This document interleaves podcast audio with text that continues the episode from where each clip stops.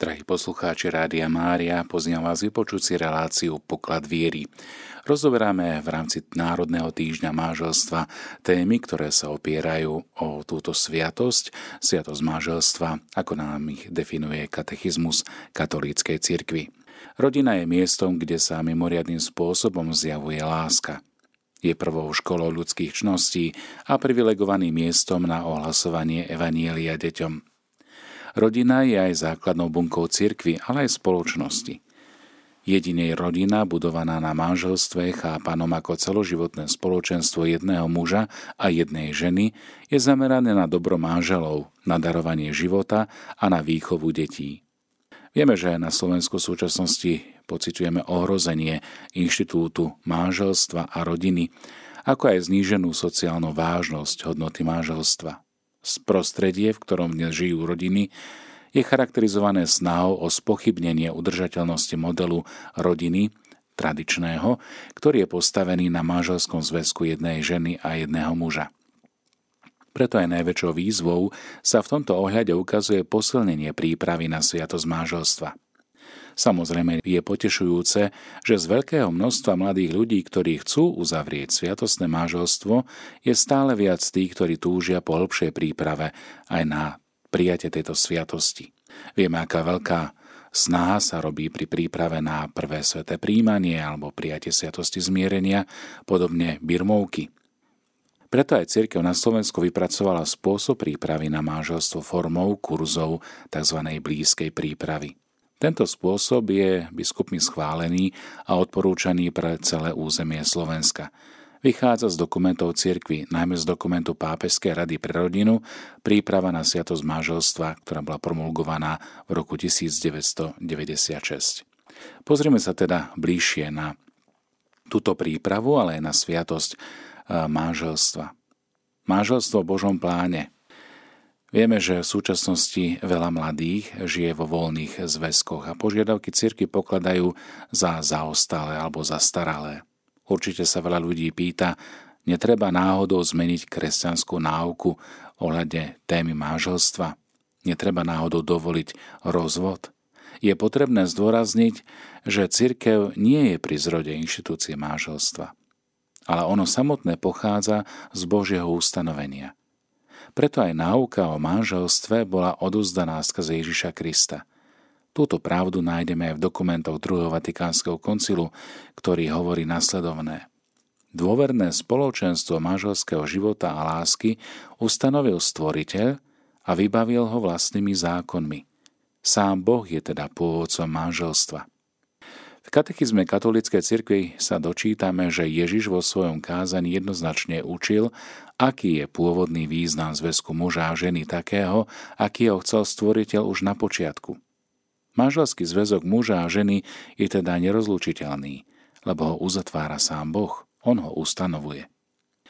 Keďže Boh stvoril človeka z lásky, učinili ho hlavným povolaním každej ľudskej bytosti. Každý sa túži byť milovaný, každý túži milovať. Manželská láska sa stáva obrazom tejto absolútnej a väčšnej lásky, ktorou Boh miluje človeka. Láska teda, ktorú Boh požehnáva, je určená, aby bola plodná a aby uskutočňovala sa v spoločnom diele ochrany stvorenia v rodine. V tomto Božom zámere je to tiež vzájomná láska a je tak silná, že manželia budú jedným telom, ako čítame v knihe Genesis. Vzťahy medzi manželmi sú poznačené rôznymi ťažkosťami, problémami a patrí to k životu. Ich zväzok bol však vždy ohrozovaný nesvornosťou a duchom panovačnosti, egoizmu, tiež žiarlivosťou alebo nevernosťou, spormi, ktoré môžu viesť až k nenávisti a roztržkám. V katechizme čítame, že morálny neporiadok týkajúci sa manželstva nepochádza z prirodzenosti muža a ženy, ale pochádza z dedičného hriechu.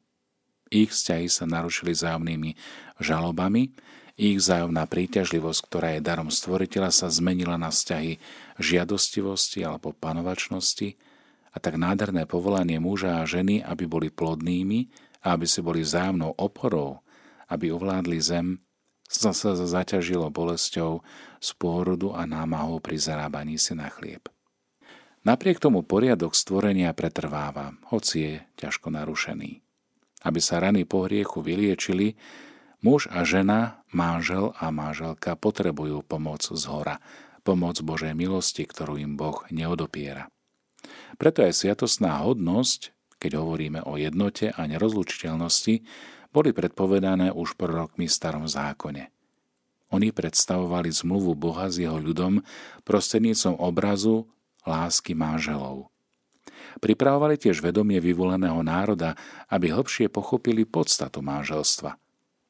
Zmluva medzi Bohom a jeho ľudom, Izraelom, pripravila teda novú a väčšnú zmluvu, v ktorej Boží syn Ježiš Kristus svojim vtelením a obetou svojho života určitým spôsobom zjednotil so sebou celé ľudstvo, ktoré spasil.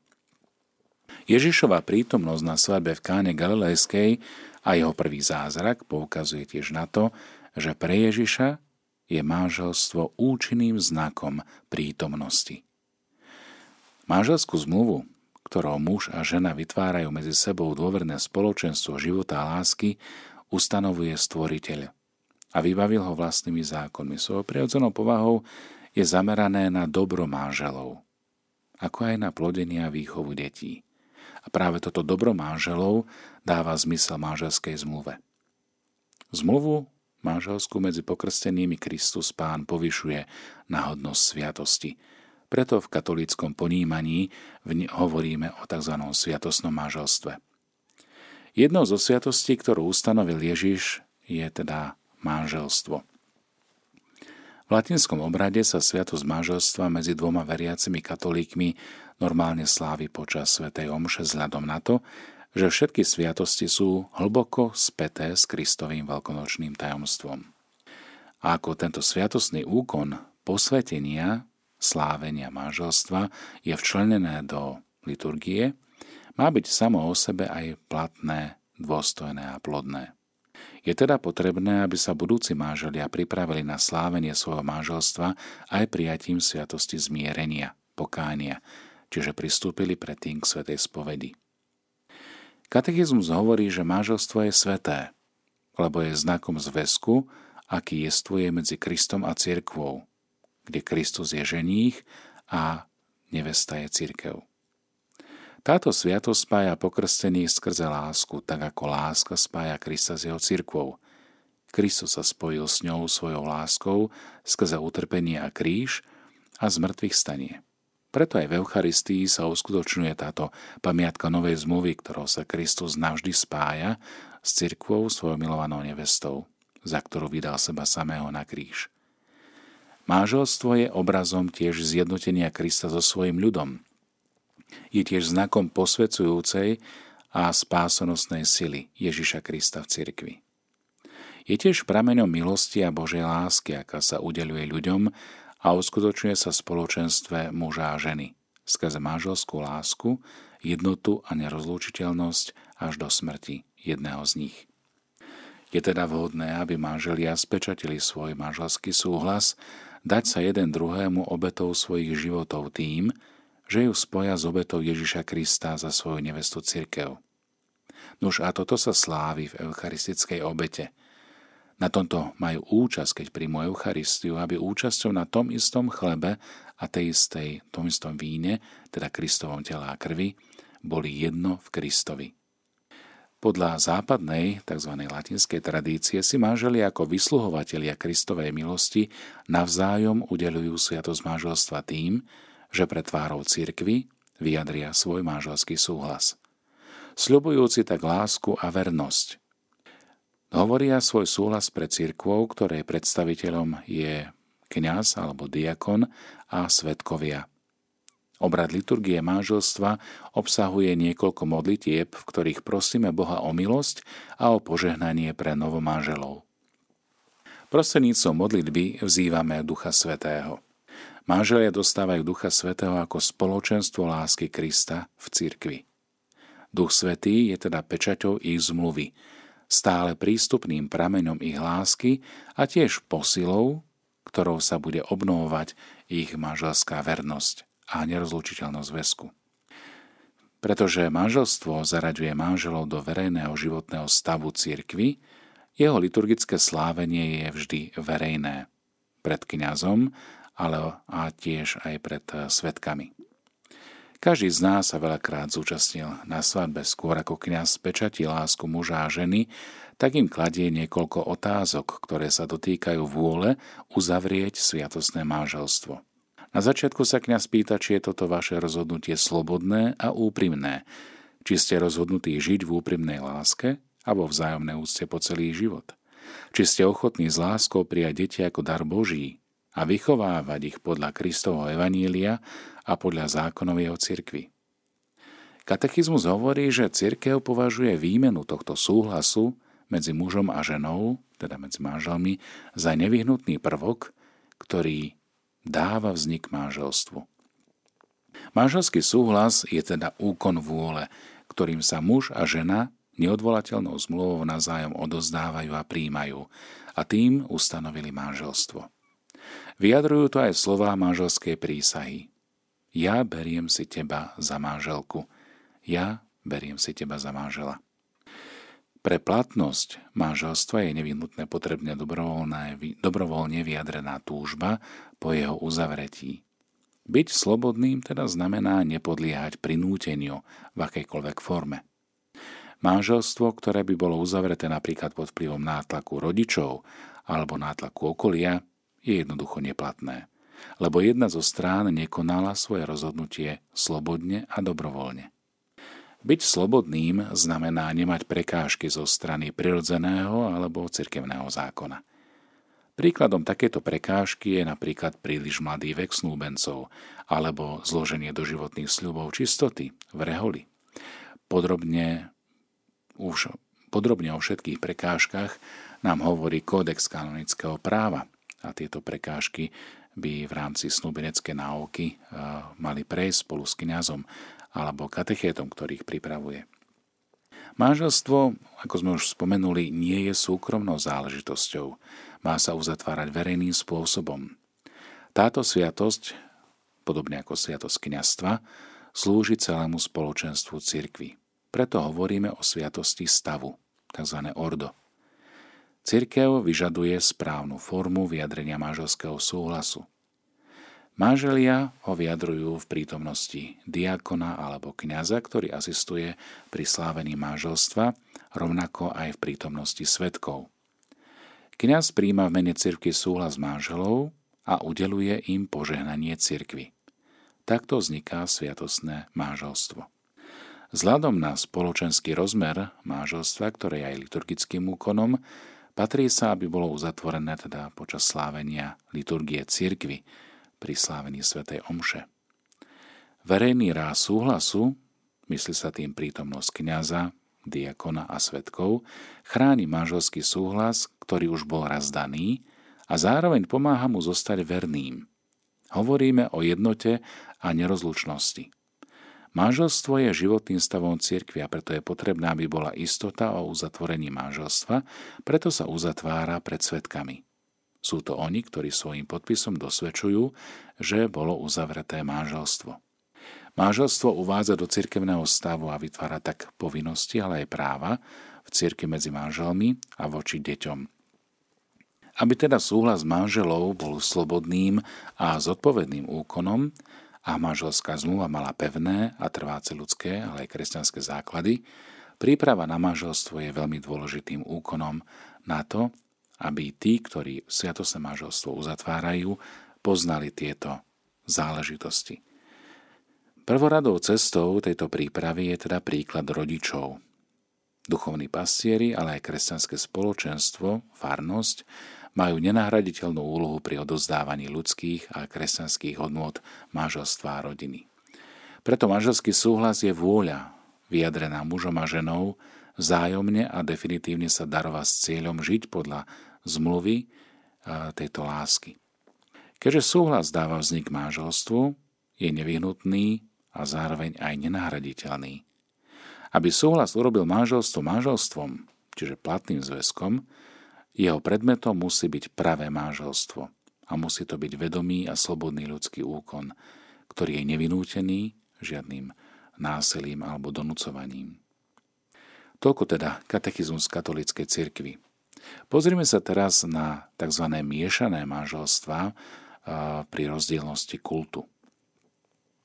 Veľa mladých ľudí, ktorí v súčasnosti cestujú najmä do cudziny za prácou, sa stretáva s osobami, ktoré patria napríklad do iného náboženstva a pýtajú sa, aké sú možnosti uzatvorenia sviatosti manželstva napríklad medzi katolíkom a nekatolíkom. Keď hovoríme o tzv. miešanom manželstve, je potrebné ozrejmeť si základnú terminológiu, aby sme chápali, o čom hovoríme. V bežnom chápaní miešané manželstvo znamená zväzok medzi mužom a ženou rozdielného význania alebo rozdielného náboženstva. V cirkevnom práve tento pojem teda znamená, že manželstvo medzi dvoma pokrstenými osobami, z ktorých jedna je pokrstená v katolíckej cirkvi, alebo bola do nej pokrste prijatá formálnym úkonom, od nej neodpadla a druhá patrí do cirkvi alebo ekleziálnej spoločnosti, ktorá nie je v plnom spoločenstve s katolíckou cirkvou. Kanonické právo teda podriaduje predpisom o miešanom manželstve aj dve iné situácie. Manželstvo s nepokrstenou osobou a manželstvo s osobou, ktorá odpadla od katolíckej viery. Vtedy sa rodia otázky v srdci veriacich, aký je vlastne vzťah katolíckej cirkvi voči takýmto manželstvám a či je vôbec možné uzavrieť cirkevné manželstvo s nekatolíkom. No už od počiatku bola cirkev proti uznávaniu manželstva s osobami, ktoré neprijali vieru Ježiša Krista alebo aj verejne odpadli od viery. Motív tohto zákazu bol veľmi jednoduchý. Miešané manželstvo vystavuje manželstvo manželov nebezpečenstvu, tzv. náboženskej ľahostajnosti a vnútorného rozdelenia v rodine. Je to nebezpečenstvo pre plnú duchovnú harmóniu manželov a spoločenstva manželského života. Skúsenosti hovoria, že tzv. miešané manželstvá znemožňujú vykonávanie náboženských povinností a potomstvo narodené z takýchto zväzkov sa náročnejšie vychováva e, k primknutiu sa k praktickej viere. Katolická stránka sa nemôže priamo vystavovať nebezpečenstvu straty viery, tiež nemôže zanedbávať náboženskú výchovu detí. A z druhej strany si je církev vedomá, že každý človek má prirodzené právo uzavrieť manželstvo a prijať potomstvo. Preto církev po splnení určitých podmienok, ktoré vyplývajú z práva, z kánonov, ak jestvuje určitá garancia, že duchovné nebezpečenstvo neohrozuje katolickú stránku, tak v tých prípadoch povoluje ordinár, čiže biskup, miešané manželstvo. Podľa práva, ktoré je platné v západnej latinskej cirkvi, miešané manželstvo, aby bolo dovolené, tak potrebuje vyslovené povolenie cirkevnej autority. V prípade rozdielnosti kultu, tzv. disparitas kultus, sa pre platnosť manželstva vyžaduje vyslovený dispens od tejto prekážky. Toto povolenie, alebo tento dispens predpokladá, že obe stránky poznajú a nevylučujú ciele, a podstatné vlastnosti manželstva. A to aj to, že katolícka stránka potvrdí záväzky, s ktorými treba oboznámiť nekatolícku stránku, zachovať svoju vieru a zároveň zabezpečiť krst a výchovu detí v katolíckej cirkvi. Možno sa pýtate, prečo taký opatrný postoj cirkvi k uzatváraniu miešaných manželstiev, teda s osobami iného náboženstva, s nepokrstenými alebo dokonca s ateistami.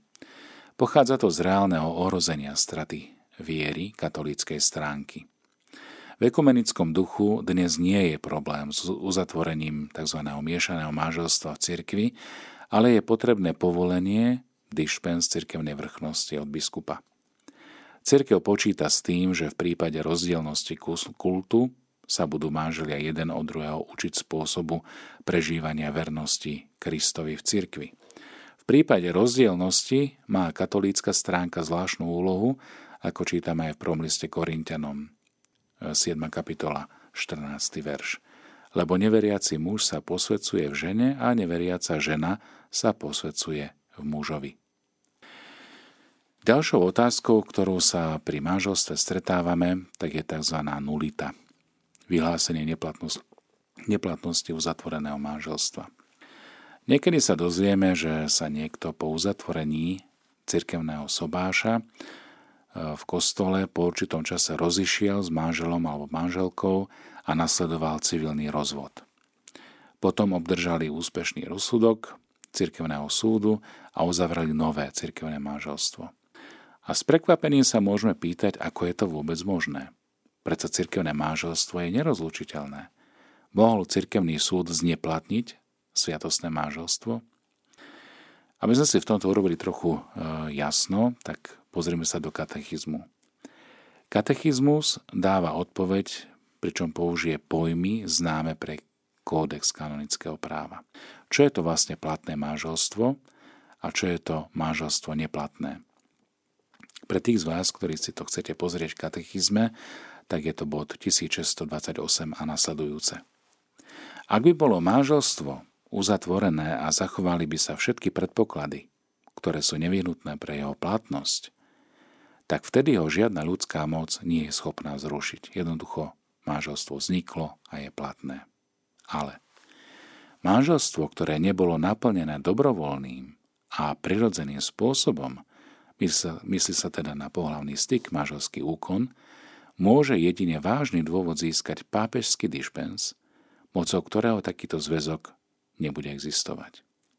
V súlade so zásadou nerozlučiteľnosti manželstva, zjavenou Kristom a slávnostne ohlásenou koncilom, je katolíckej cirkvi cudzí pojem rozvodu alebo zneplatnenia manželstva, ktoré je známe e, statnému právu civilnému. Znamená to, že platne uzavreté kanonické manželstvo nielen nie je možné zrušiť, ale nie je možné urobiť ani neplatným.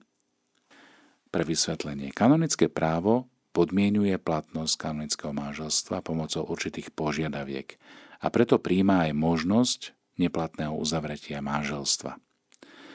Toto je faktom vtedy, keď napríklad liturgické celebrovanie manželstva bolo vykonané správne, ale kvôli nesplneniu aspoň jedného z troch predpokladov, ktoré sú požadované pre platnosť manželstva, de facto nebolo uzavreté.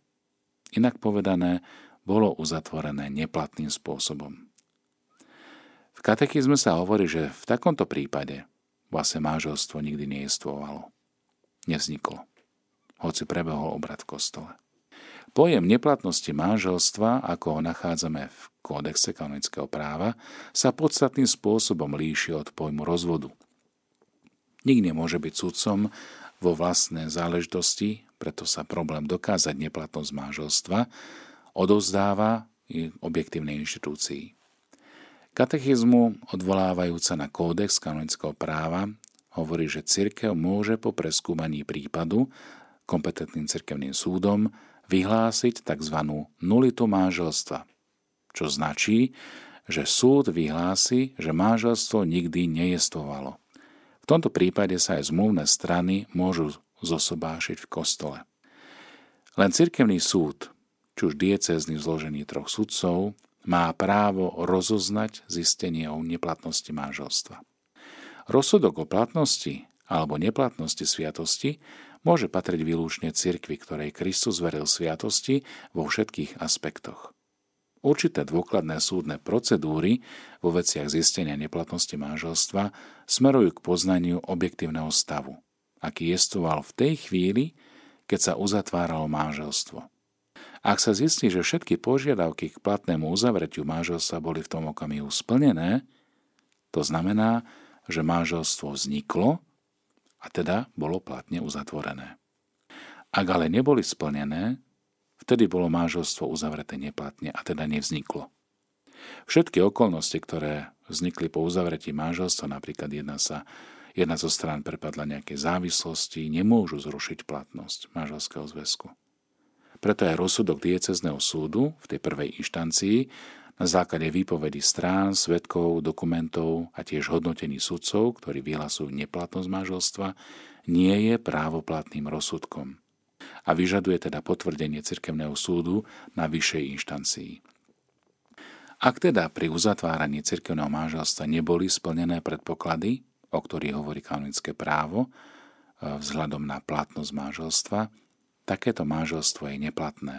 To znamená, že nikdy nevzniklo.